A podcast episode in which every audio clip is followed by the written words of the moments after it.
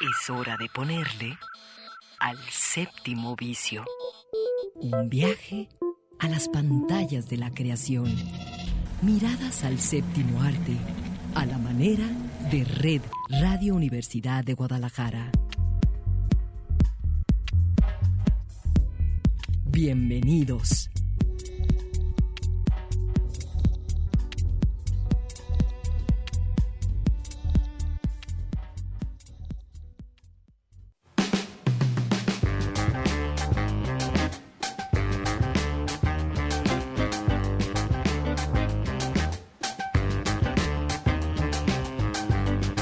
Tal? Bienvenidos todos.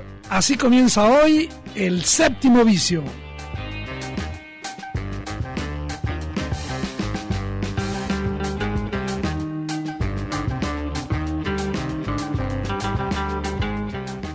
Y bueno, hoy vamos a tener un programa eh, cargado de cosas desde mi punto de vista interesante para compartir eh, con todos ustedes, por supuesto, desde Radio Universidad de Guadalajara. Eh, vamos a hablar de un hecho verdaderamente importante, no solo para la industria cinematográfica de México, sino particularmente para la industria cinematográfica de Jalisco, y es eh, esta presentación de la iniciativa de ley de, la ley de filmaciones del Estado de Jalisco. Por supuesto, también vamos a, revisar la obra del recientemente desaparecido Paul Leduc, su legado, que nos ha dejado este extraordinario director y bueno, lo que es ya costumbre, nuestras eh, sugerencias, nuestras propuestas de cine en vivo y en línea. Bueno, y pues si ya están listos, así comenzamos hoy el séptimo vicio.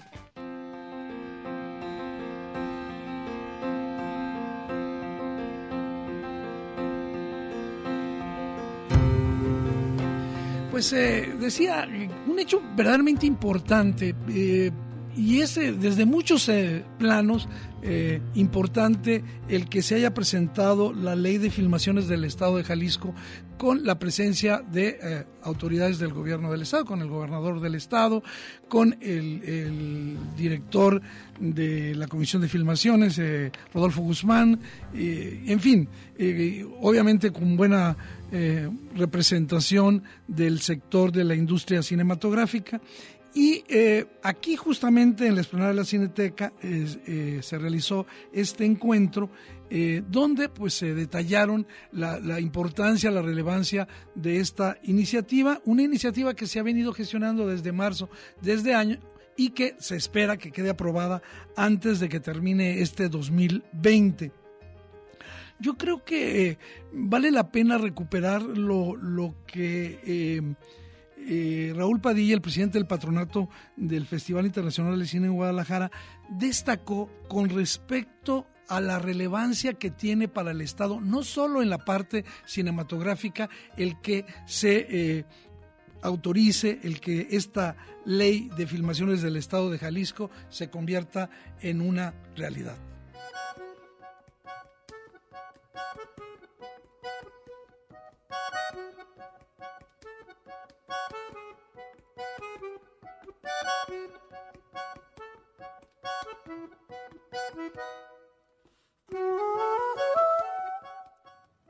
El motivo que nos reúne el día de hoy es trascendental para la industria cinematográfica de nuestro Estado. El quehacer cinematográfico ha sido históricamente uno de los más activos, no solo dentro del sector cultural, sino que tiene implicaciones en otras áreas del desarrollo social y económico. Nuestro Estado es actualmente una de las entidades de mayor relevancia para el cine nacional. El año pasado se logró un máximo histórico con 219 producciones en nuestro país, de las cuales el 12% de largometrajes y el 6.8% de cortometrajes fueron realizados en Jalisco, ubicando así a nuestro Estado en segundo y tercer lugar correspondientemente. Además, Jalisco se encuentra en tercer lugar en los rubros de carreras y posgrados en materia cinematográfica y audiovisual. Ya son 30 programas en total. Y el número de pantallas de exhibición, 514, sin dejar de mencionar que es uno de los cinco estados con mayor número de festivales y eventos cinematográficos y cuenta ahora con la cineteca más moderna del país, que por cierto se encuentra arriba de nosotros. Y es precisamente con la visión y el empeño de que esta industria se fortalezca, consolide y sea un catalizador cultural y económico para nuestro Estado, que el día de hoy nos complace anunciar la iniciativa de la Ley de Firmaciones del Estado de Jalisco, una ley realmente de vanguardia. En contraste con lo que ocurre a nivel federal, con la desaparición de 109 fideicomisos y fondos, lo que representa un severo menoscabo a la comunidad artística, científica y cultural de nuestro país, en Jalisco queremos seguir promoviendo la actividad fílmica y apoyando el abundante talento que existe en nuestro estado. Pero, ¿por qué apostar por la industria cinematográfica? ¿Por qué filmar en Jalisco? La respuesta es muy sencilla, lo han mencionado quienes me antecedieron en el uso de la palabra. Porque ya somos la segunda entidad en el país que más produce cine. Somos el único estado con una convocatoria de apoyo a los largometrajes y además Jalisco ha sido cuna de grandes cineastas y profesionales de las artes audiovisuales como Guillermo del Toro, Patricia Rigen, Gael García Bernal, Jaime Humberto Hermosillo, Samuel Kichi, Manolo Caro y Kenia Martes, solo por enunciar algunos.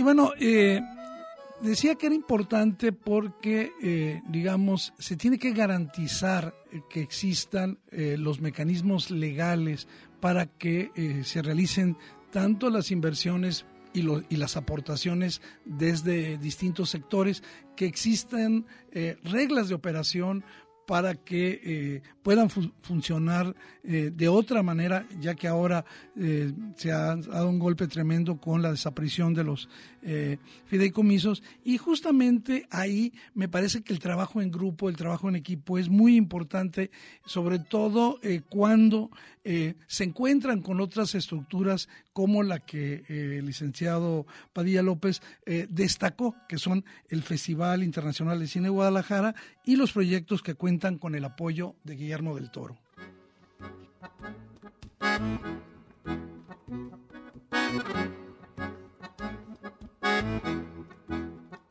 Cabe también destacar que desde hace 35 años llevamos a cabo el Festival Internacional de Cine en Guadalajara, consolidado ya como el encuentro cinematográfico más importante en Latinoamérica y que dio origen al FIC en LA, como lo dijimos, una extensión en Los Ángeles, estableciendo un vínculo muy importante con la industria de Hollywood, la meca indudablemente del cine, ciudad, me refiero a Los Ángeles, con la que además Guadalajara tiene un puente aéreo debido al gran número de jaliscienses que radican en el sur de California.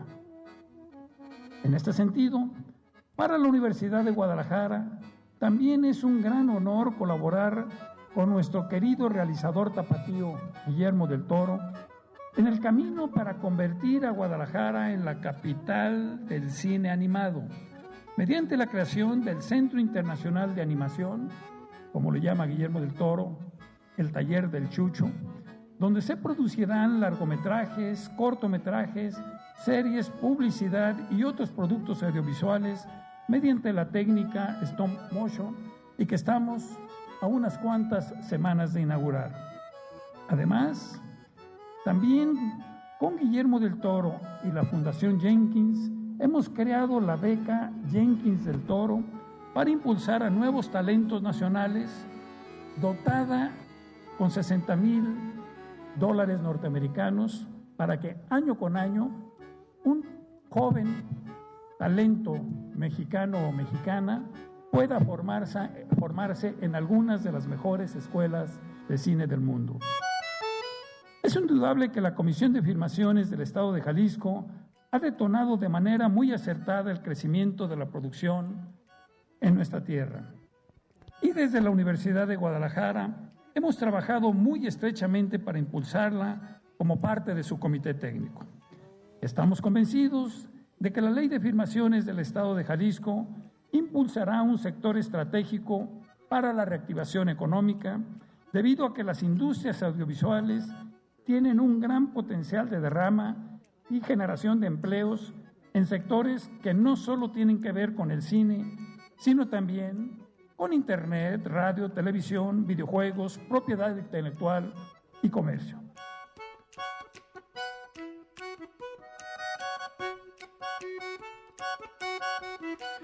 Bueno, pues esperemos que antes de que termine este 2020 eh, tengamos ya aprobada la ley de filmaciones del Estado de Jalisco, que estoy seguro será eh, parte de este proyecto que desde muchas eh, partes, desde muchas estructuras, iniciativas y proyectos busca consolidar el desarrollo de la industria cinematográfica eh, aquí en Jalisco y pues un, un abrazo a Rodolfo Guzmán, el director que tanto ha puesto en esto. Bueno, vámonos ahora a otra cosa.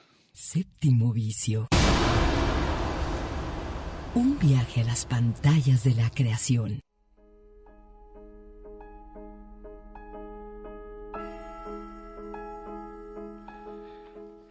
Leduc fue un hombre mm, quizás un poco tosco, pero ya en el trato personal era tierno. Leduc eh, viajó por varias generaciones de espectadores, presentándole a cada una de ellas películas mm, que dejan una marca. Él era independiente, era rebelde casi por naturaleza, y hay que decir que él empezó a hacer cine cuando en México una película en estreno costaba cuatro pesos. Y entonces la gente disfrutaba ver cine mexicano. Paul Educ ha fallecido este miércoles 21 en su casa de la Ciudad de México. Nos ha dejado un, verdadero legado. Hoy en el séptimo vicio vamos a recorrer algo de ese, de ese legado. Leduc, que por cierto era, era sobrino del poeta Renato Leduc, eh, había nacido un 11 de marzo de 1942, justamente en, ahí en la Ciudad de México. Él de joven quería ser arquitecto, de hecho se matriculó en la UNAM como para estudiar arquitectura, pero de pronto le jaló, así lo comentaba él, muchísimo el, el teatro y su pasión se, se, convirtió en la dramaturgia, ingresó a la Facultad de Filosofía y Letras y hacia 1967 funda el grupo Cine 70 eh, junto con, a ver si me acuerdo, Rafael Cañedo, eh, eh, Alexis Guivas y pues por supuesto con Berta Navarro. Este, de ella fue pareja, pues, con ella se casó y tuvo una hija, Valentina Ledu, que, es editora de cine. En esos años, él llegó a, codirigir 17 cortos para el Comité Olímpico Internacional, justamente porque en esos años se celebró en México, se celebraron en México los Juegos Olímpicos de 1968. Y algo importante que no sé si se tenga claro y que ahora es oportuno recordar es que él participó en la producción de uno de los grandes documentales de la historia de México, en la mm, postproducción del documental El Grito. Eh, su debut como director de un largometraje fue en 1970, justamente con RIT México Insurgente.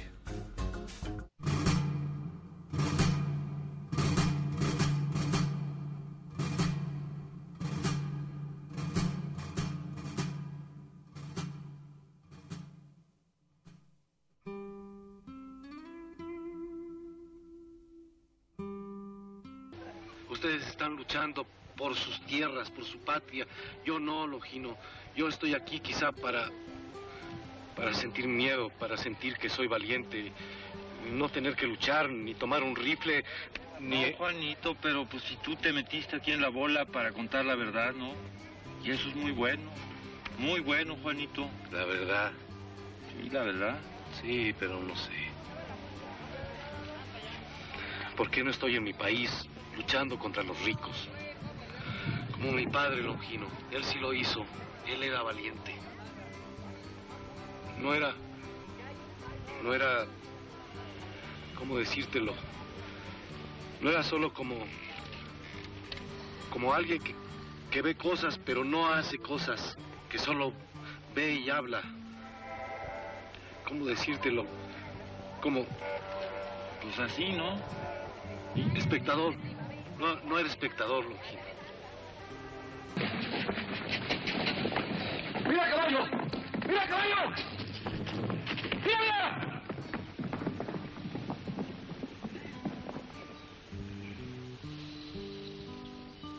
Esta película México Insurgente eh, nos va a ofrecer, digamos, una, un trazo biográfico de John Reed, el periodista estadounidense, que eh, pasó una buena temporada aquí en México durante la Revolución. Él llegó en 1911 justamente como corresponsal de guerra eh, de un medio de los Estados Unidos y aquí realizó entrevistas, crónicas. De hecho, él conoció a Pancho Villa y publica un libro que se llama México Insurgente, de la cual la película de Paul Leduc tomó, tomó su nombre.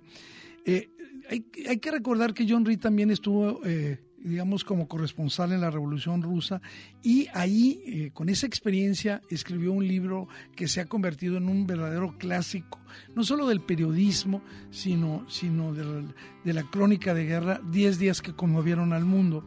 Eh, Reed fue también uno de los fundadores del Partido Comunista en los Estados Unidos y él eh, murió en Moscú cuando era muy joven, apenas a los 32 años, John Reed.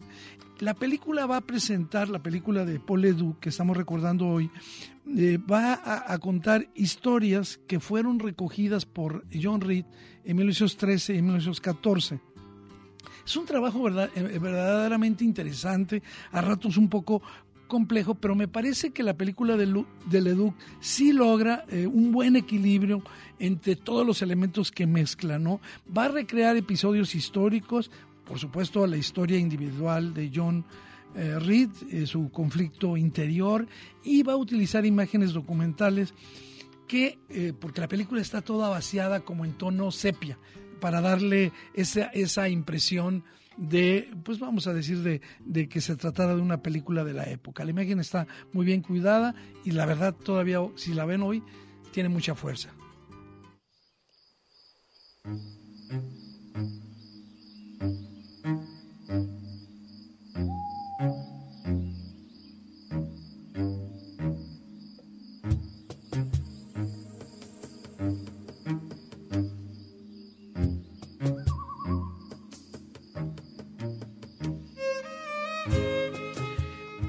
1977, eh, Paul Leduc realiza un documental verdaderamente formidable.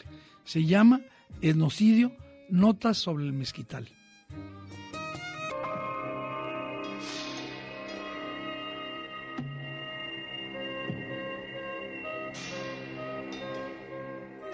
Lo que hace este documental es, eh, es dejarnos, ponerlos en los ojos, en, nuestros oídos, el testimonio directo de los indígenas y a través de este testimonio va analizando este fenómeno de aculturación que sufre la minoría otomí en el Valle del Mezquital, en el estado, una de las zonas más pobres del estado de Hidalgo.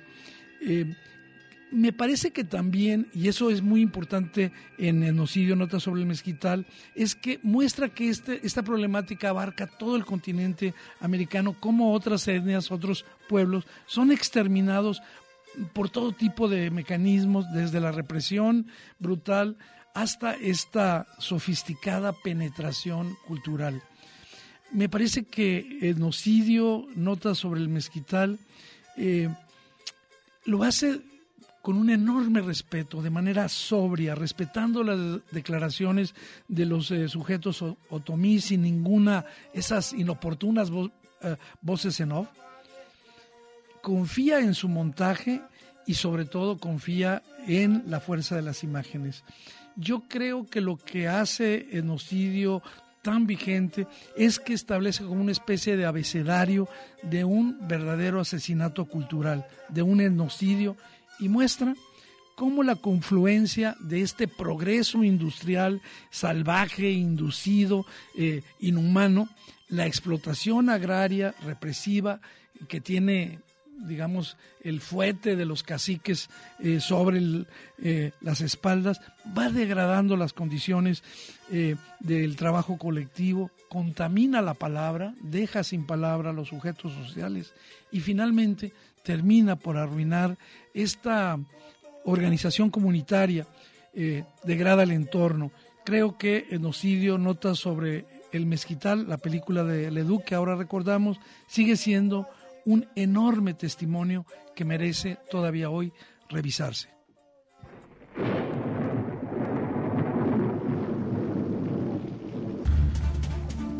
Una de sus obras más representativas es, sin duda, Frida, Naturaleza Viva.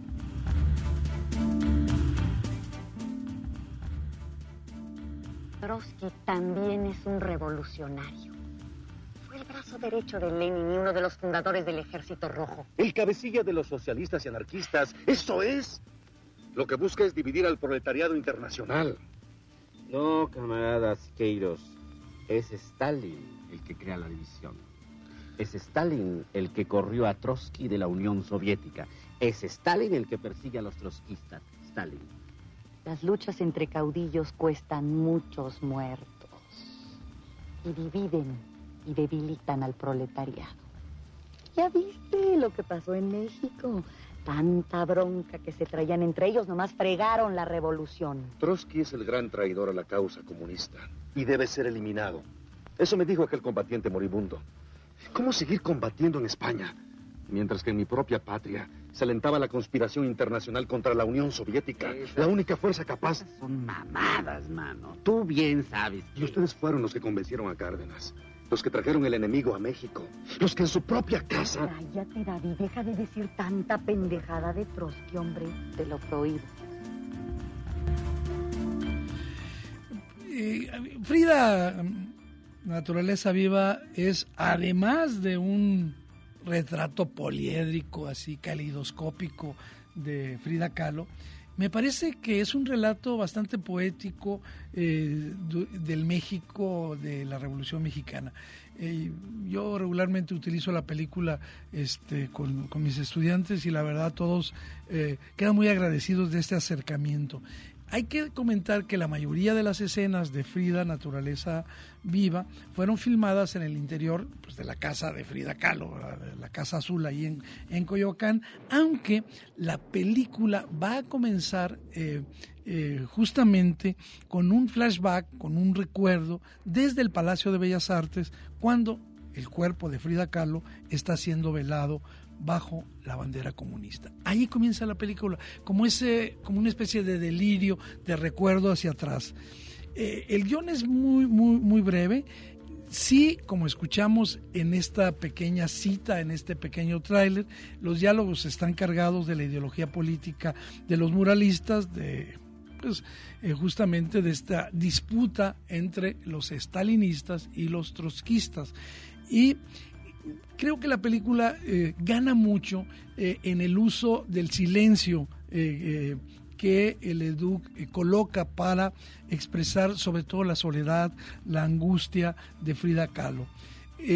durante toda la película tenemos muchos detalles íntimos de, la vida de Kahlo, por ejemplo, la atención médica este, que recibe a diario a causa de este terrible accidente que tuvo en un tranvía, eh, por supuesto el consumo continuo que ella tenía de morfina para evitar los dolores, la dependencia de las enfermeras este, y de su hermana menor Cristina.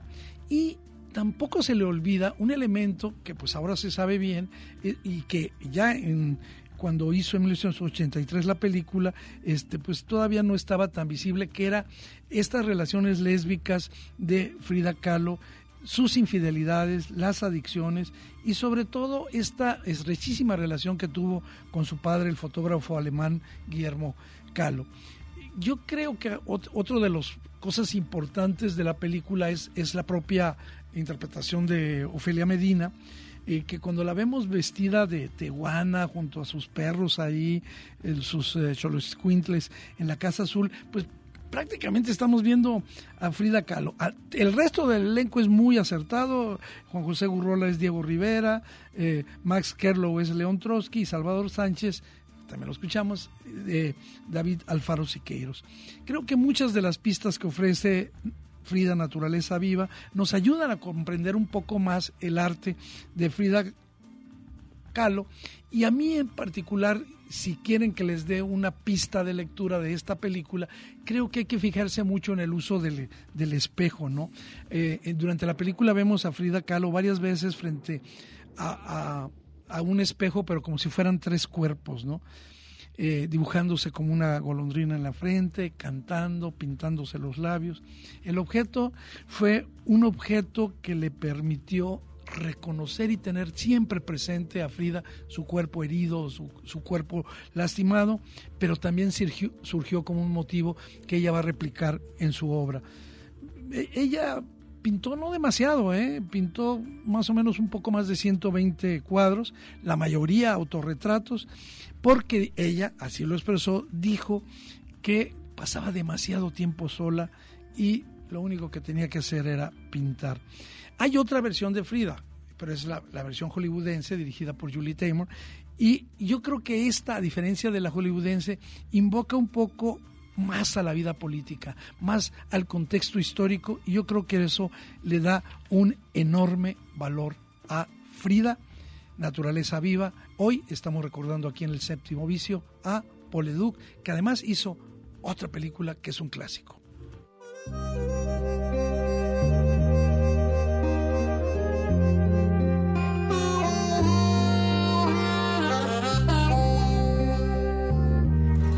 Este es un asalto chido.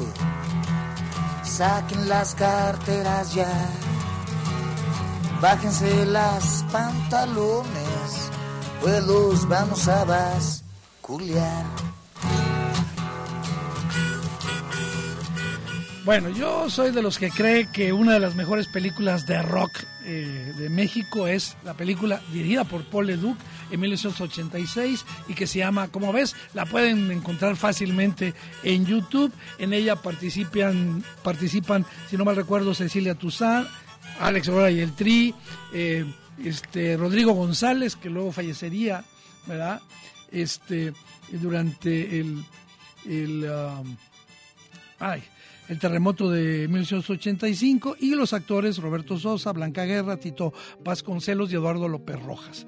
Este, la, como ves, está basado en un guion de, que hicieron, entre otros, eh, José Agustín y José Revueltas. Y cuando empieza la película, de cómo ves, la película está dedicada, irónicamente, al Fondo Monetario Internacional. Eh, como ves, nos va a introducir en la situación que vivían eh, pues estos personajes principales, diferentes jóvenes provenientes de los cinturones de miseria en la periferia del entonces Distrito Federal.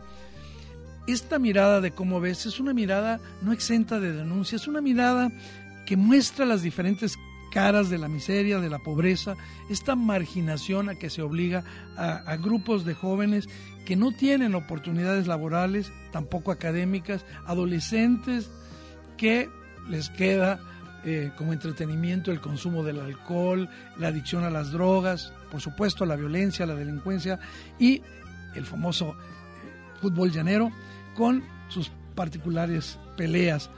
También hay ahí escenas de hoyos funky, lugares a donde se iba a escuchar música. Yo recuerdo que este documental cuando salió roló muchísimo entre las prepas y la banda le gustaba muchísimo ver, como ves, hoy es el momento de recordarlo y justamente Aquí en Guadalajara vimos su penúltima película que se llama Cobrador.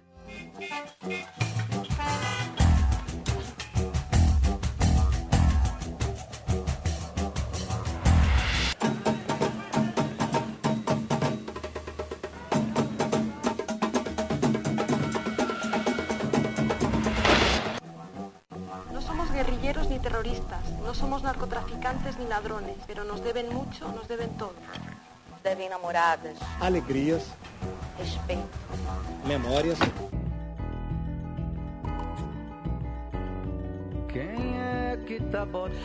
Pues sí, Cobrador, eh, In God We Trust, eh, este fue su penúltimo largometraje. Se estrenó en Venecia en el 2006. Eh, la película de Cobrador va a adaptar cuatro cuentos del escritor brasileño Rubén eh, Fonseca. Y el, el, eje de este, de este relato son una especie de cobradores de venganza, ¿no? Eh, el reparto es espectacular, es internacional, Antonella Costa, la argentina, el brasileño Lázaro Ramos y por supuesto Peter Fonda. ¿Qué es lo que explora Cobrador? Pues la violencia en la sociedad contemporánea y, lo, y la ofrece casi como una meditación, una meditación dolorosa pero urgente. Eh, Cobrador ganó premios, eh, por recuerdo, en el Festival de Cine de La Habana y representó a México en los premios Goya. A lo largo de su carrera, Leduc se distinguió siempre por defender el cine mexicano y sus cineastas y escuchemos cuando recibió aquí el México el Ariel de Oro en el 2016, donde comentó un impetuoso discurso. Paul Leduc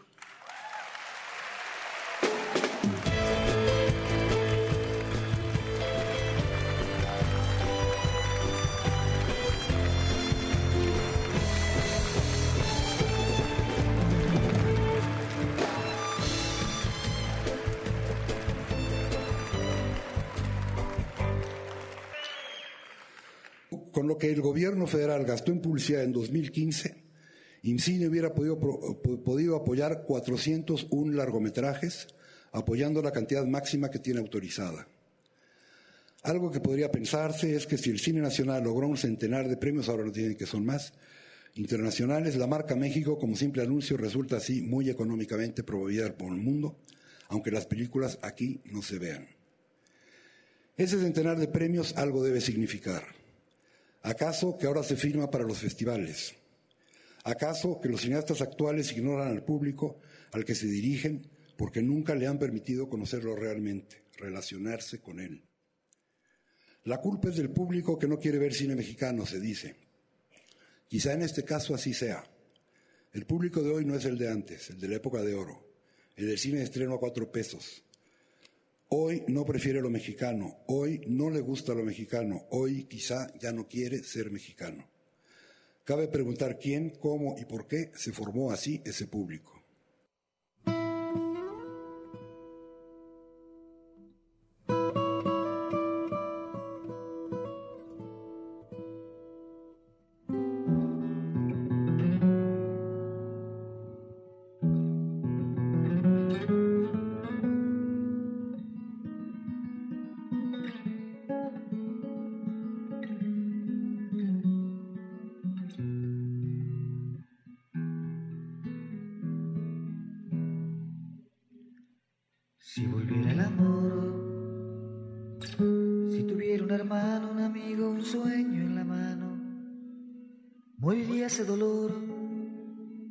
Buscar el calor en el cruel laberinto de este vaso de alcohol.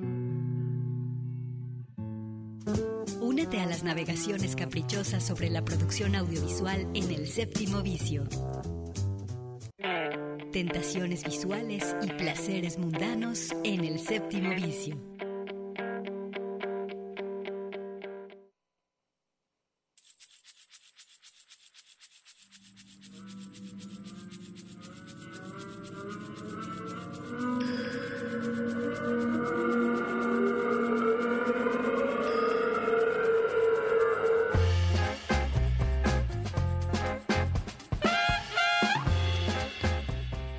Séptimo vicio, pues llegamos a la gustada sección de nuestras sugerencias de la semana. Y antes de decir eh, qué película, que fui por supuesto a ver en su estreno en las salas, eh, quiero decir que hay muchos prejuicios acerca de esta película. Que si fomenta la violencia, que si es un alegato demasiado burdo. La verdad es que la nueva película de Michel Franco, Nuevo Orden, es una película que merece verse.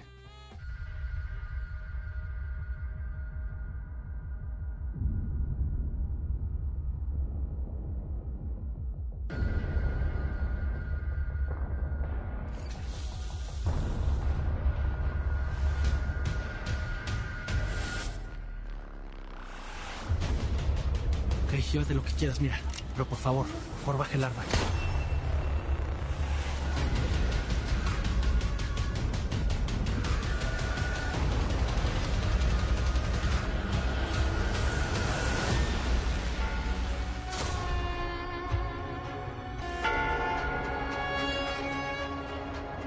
La primera cosa que quiero decir es que la película se había anunciado como una especie de fábula distópica. Si utilizamos, digamos, el concepto de distopía, eh, yo creo que la película no es algo que puede ocurrir o que va a ocurrir en un momento apocalíptico. Lo terrible de la película, lo que la hace un verdadero, una verdadera declaración política, es que eso ya ocurrió y está ocurriendo en el México de hoy. Eh, la película comienza eh, transportándonos al mundo de una eh, pareja que está celebrando su festejo de bodas, una fiesta de jóvenes ricos, donde ellos en su burbuja de privilegios se van a deleitar, pero en ese momento se produce una revuelta popular en toda la capital de México, se supone que también en todo el país, como se oye por ahí en algunas estaciones de radio, la mayoría pobre, de piel oscura, no, los no güeritos, pues eh, salen a las calles con una furia viciosa para atacar a lo que podríamos llamar la clase dominante. La intención no es solo vengarse económicamente, sino también eh, como una especie de revancha social, mostrar la humillación y la humillación sufridas, eh, justamente pues intercambiándolo. Eh, son asesinados a, sangre fría esos mexicanos blancos y ricos y según esta mirada podrían estar pagando por siglos de opresión, de insostenible desigualdad económica, pues en realidad, cuando esto pareciera que es un planteamiento de justicia, pues no. Lo que empieza como un levantamiento eh, de marginados, de pronto va a ser cooptado por los poderes nefastos para implantar un gobierno aún más perverso, aún más controlador.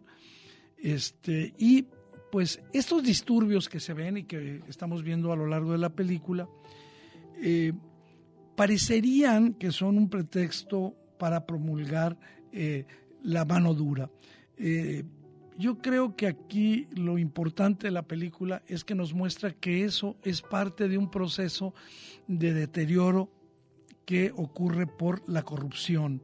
Eh, y una corrupción que baja en cascada por todo el cuerpo social y que hace que justamente al final sean los más poderosos. Y en este caso, cuidado, en estos días en que un exsecretario de la Defensa Nacional ha sido detenido eh, en los Estados Unidos acusado de ligas con el narcotráfico. Bueno, es el propio ejército en la película Nuevo Orden que estamos comentando quien se encarga de restablecer el orden, pero ahora sí, no, no para favorecer a las clases menos eh, acomodadas, sino para imponer su propia ley la ley de la desconfianza, de la revancha, del crimen. Creo que hay cosas muy interesantes en la película que merecen verse. Una película dolorosa. Creo que Boneta logra la mejor actuación eh, de su vida. Eh, sale de los esquemas que lo teníamos ubicado a Diego Boneta y, por supuesto, vale mucho la pena ver los que quieran salir, ir al cine con toda la distancia social conveniente hay que ver Nuevo Orden. Como también hay que ver en Netflix Las tres muertes de Marisela Escobedo. Buenas tardes, mi nombre es Marisela Escobedo Ortiz, madre de Rubí Marisol Fraire Escobedo y le he perdido el miedo a todo. Se tiene el problema en Juárez, ¿no? De, de las jóvenes desaparecidas. Con la herida reabierta por el macabro asesinato de su hija a manos de su yerno, Marisela Escobedo Ortiz realizó caminatas de varios kilómetros durante una semana exigiendo que caiga todo el peso de la ley sobre el presunto asesino. La tiró, la quemó, le echó perlas a los cerdos. Para mí ese es un antes y un después, el ver a mi mamá ahí levantando huesos. Fueron días de terror. Me di cuenta que si a mí me pasaba algo, este hombre se iba a quedar en las calles. Maricela se iba metiendo con todo el riesgo que significaba como medio infiltrada. No permitamos que haya una jovencita más asesinada en nuestra ciudad. Mi mamá fue la que dio con él, no fueron las autoridades, fue ella. Hacen una persecución, se oyen disparos. Le dicen a Maricela, se escapó. Estoy viendo que aquí la justicia es exclusiva para los altos mandos de gobierno. Cuando empiezas a exponer las fallas del gobierno y, el sistema y más que todo el, nexo ¿no? de, narco y, gobierno, O sea, tu vida está en peligro. Representaba ya una chispa para, para las mujeres. Que esto no tiene marcha atrás. Cantamos sin miedo, pedimos justicia, gritamos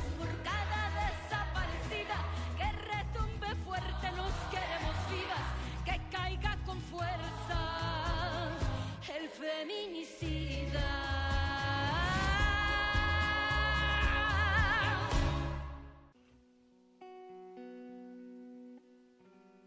Este documental, Las tres muertes de Marisela Escobedo, eh, hay que ponerlo en contexto.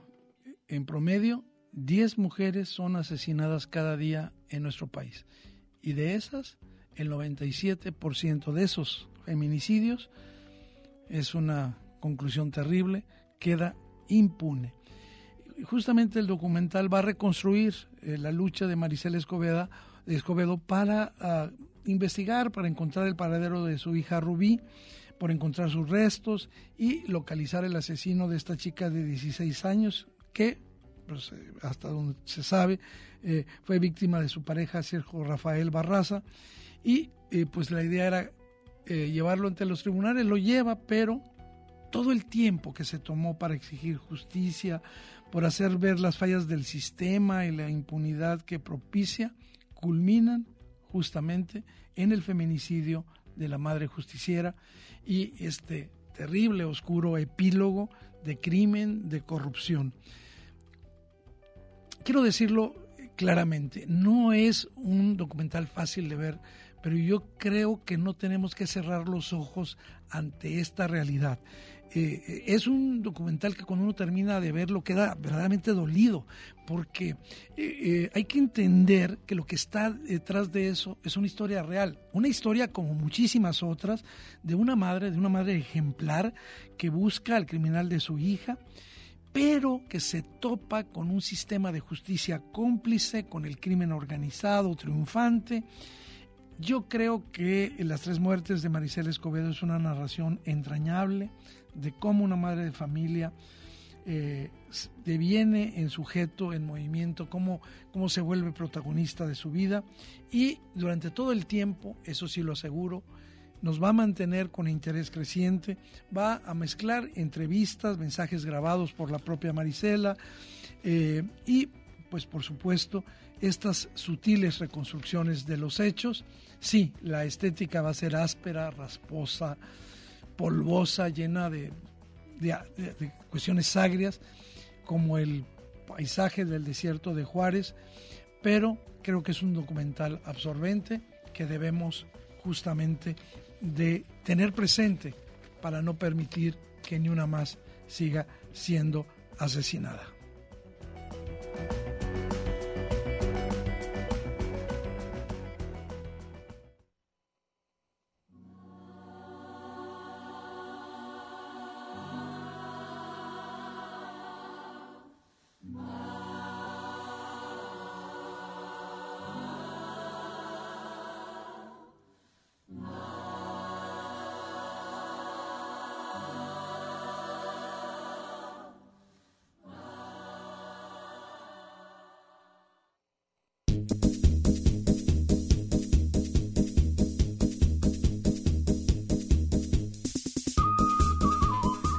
Pues, ¿qué creen? Que regresó Borat. ¿Se acuerdan de Borat? Ah, pues esa, esa comedia extrañísima, hace 14 años, en el 2006, eh, pues hizo Chusa esa extraña comedia. Pues resulta que ahora en la plataforma Amazon Prime eh, podemos ver, eh, no digo la secuela, aunque técnicamente sí es una secuela. La película tiene un título eh, original verdaderamente delicioso. La película Borat 2 se llama Borat, Aprendizajes Culturales de América para beneficiar a la gloriosa nación de Kazajistán. Eh, bueno, yo cuando oí que Amazon había anunciado que la película se iba a estrenar, la verdad no lo creí, pensé que era una broma, era una broma más, pero no. Es una película que puede disfrutarse muchísimo, pero cuidado, yo diría que no traten de compararla mucho con la primera. Y, y, les voy a decir por qué, no, no tanto porque sea mala, es una película muy disfrutable. Yo creo, porque el mundo ha cambiado mucho desde 2006, cuando la vimos. Cuando la vimos, YouTube apenas había, había, pues, se había lanzado y era ver era muy raro que viéramos ese tipo de bromitas donde se eh, selecciona a gente desprevenida para agarrarle eh, respuestas incómodas, que es lo que más o menos hacía Borat en, en, la primera, ¿no?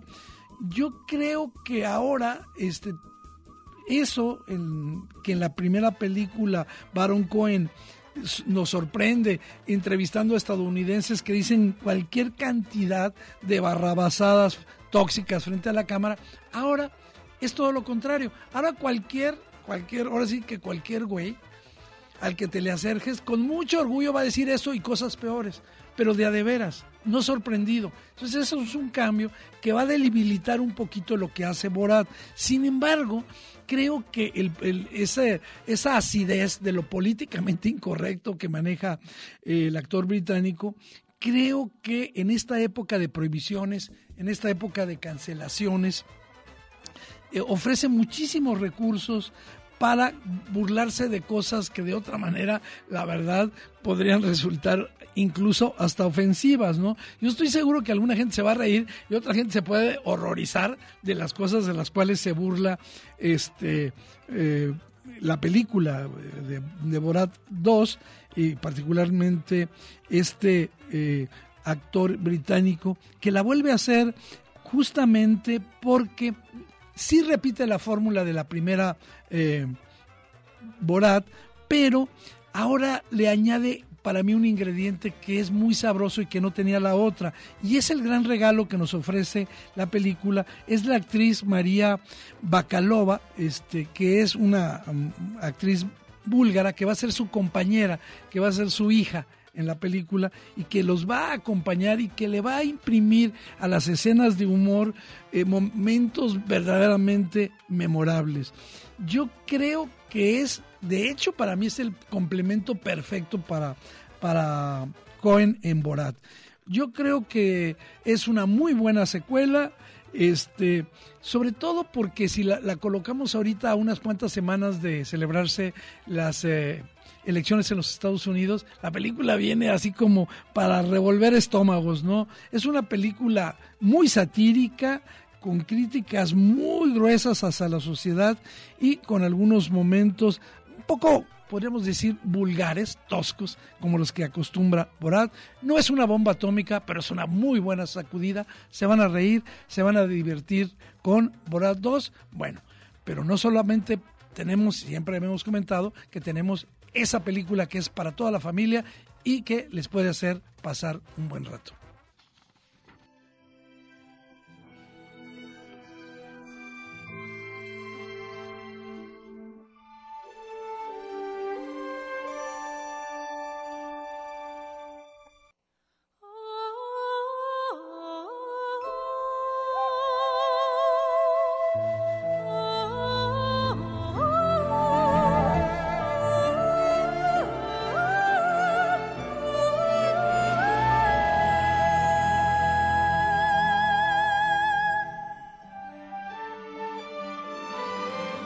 Película a la que me refiero está en la plataforma Netflix y se llama Más allá de la luna, Over the Moon en inglés, y es dirigida por uno de los grandes animadores de los estudios Disney, por Glenn King, un animador de películas clave en los noventas, por ejemplo, él dirigió La Sirenita, eh, La Bella y la Bestia, y su codirector, que es eh, John Cars, ah, eh, él animó las primeras eh, películas de Pixar y, entre otras, eh, hizo también Frozen. Eh, más allá de la luna es una colaboración entre un estudio chino llamado Pearl Studio y Sony Pictures, pero hay que decir, para bien y para mal, que más allá de la luna tiene muchísimo el empaque de una película de Disney lleva esa como sello de marca de agua, impronta reconocible Disney. Por ejemplo, esta abundancia de simpáticos animalitos secundarios, canciones para cualquier pretexto, aparecen canciones, por cierto, muy buenas, eh, y esa exploración estratégica del dolor siempre como una premisa y como un tema. ¿Qué pasa cuando sufro y cómo lo puedo solucionar? Este énfasis en el dolor, y quiero decirlo, no es ningún spoiler, tiene un elemento de vida real. Over the Moon fue el último guion de Audrey Wells, que ella murió de cáncer en el 2018 y por lo tanto nunca pudo ver la película eh, concluida, pero este, este dato del dolor de la guionista lo vamos a percibir en muchas escenas, sobre todo las escenas iniciales de la joven, de la heroína de Fei Fei, de, en su relación con su padre y su madre, esta, su madre, enferma, y se muere un poquito eh, después de que la conocemos, ¿no? La película, al final de cuentas, es eh, un poco sobre esta pérdida, pero sobre todo más allá de la luna nos habla de cómo aprender a encontrar una manera de seguir adelante, de persistir y de mantenernos, digamos, eh, dueños de nosotros mismos, buscando lo que amamos hasta el final. Yo creo que en la última parte eh, la película se vuelve un poquito más, menos convencional, mm, con una eh, animación más audaz, con unos números musicales muy sabrosos. Pues ahí está nuestras dos propuestas de entretenimiento que son Borat 2 en Amazon Prime y Más allá de la luna en Netflix. Bueno, yo le quiero agradecer a toda la banda, pero en particular a quien estuvo a cargo de toda la producción aquí, al buen Gus, Gustavo, gracias, y a todos los que estuvieron hoy con nosotros en el séptimo vicio, los invitamos a que el próximo sábado, por ahí de las, poquito antes de las tres, para que se preparen, entren al séptimo vicio, estoy seguro que les va a gustar. Nos vamos escuchando una buena rolita, tranquilos, cuídense mucho.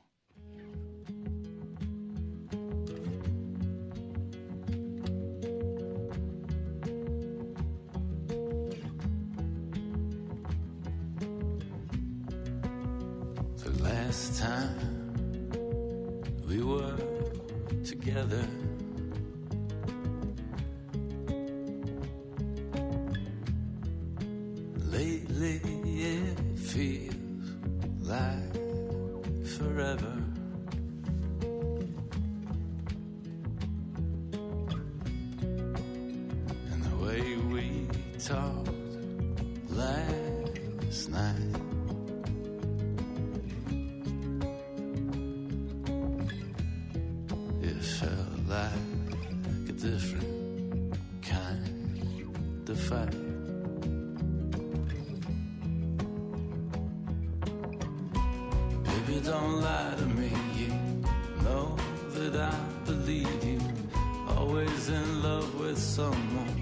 If it ain't me, come on. Just give me a little more time.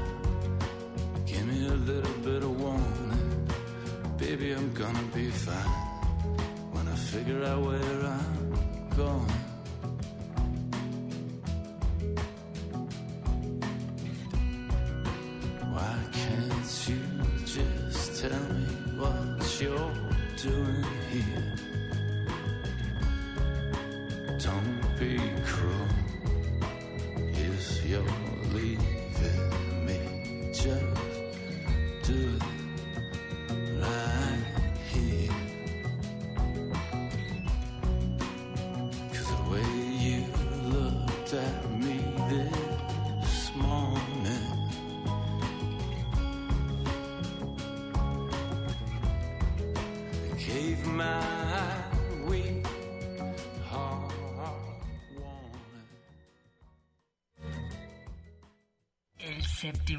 La cultura del cine en imágenes sonoras.